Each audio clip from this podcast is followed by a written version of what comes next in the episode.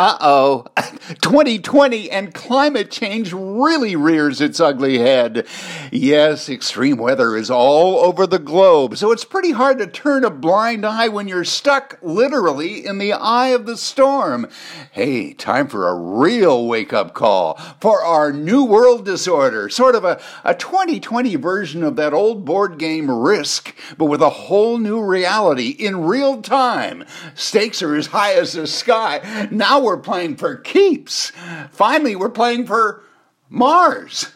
But seriously, folks, as we barrel into February, keep your heads up because I don't know exactly who is responsible, whether it's Save the Varmints or Wild Lives Matter, but the United Nation of Critters has issued a stern directive making it mandatory for all groundhogs taking part in their annual February 2nd festivities to wear either a life jacket if living near surging rivers, flooded lakes, tsunami tides, or don protective headgear if hunkered down inland, a result of raging fires, falling trees, and ferocious appetites from feared predators.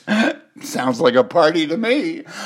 Unfortunately, since February is too near logistically to provide both, plus February 2nd is too close to call being Super Bowl Sunday, wildlife advocates brilliantly suggested to flip a coin to see which.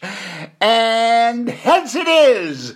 So all groundhogs must wear helmets for their special day. Ah, democracy. You've gotta love it. Hut, hut, hut! Oh! Play's dead! Poor little varmint never had a chance.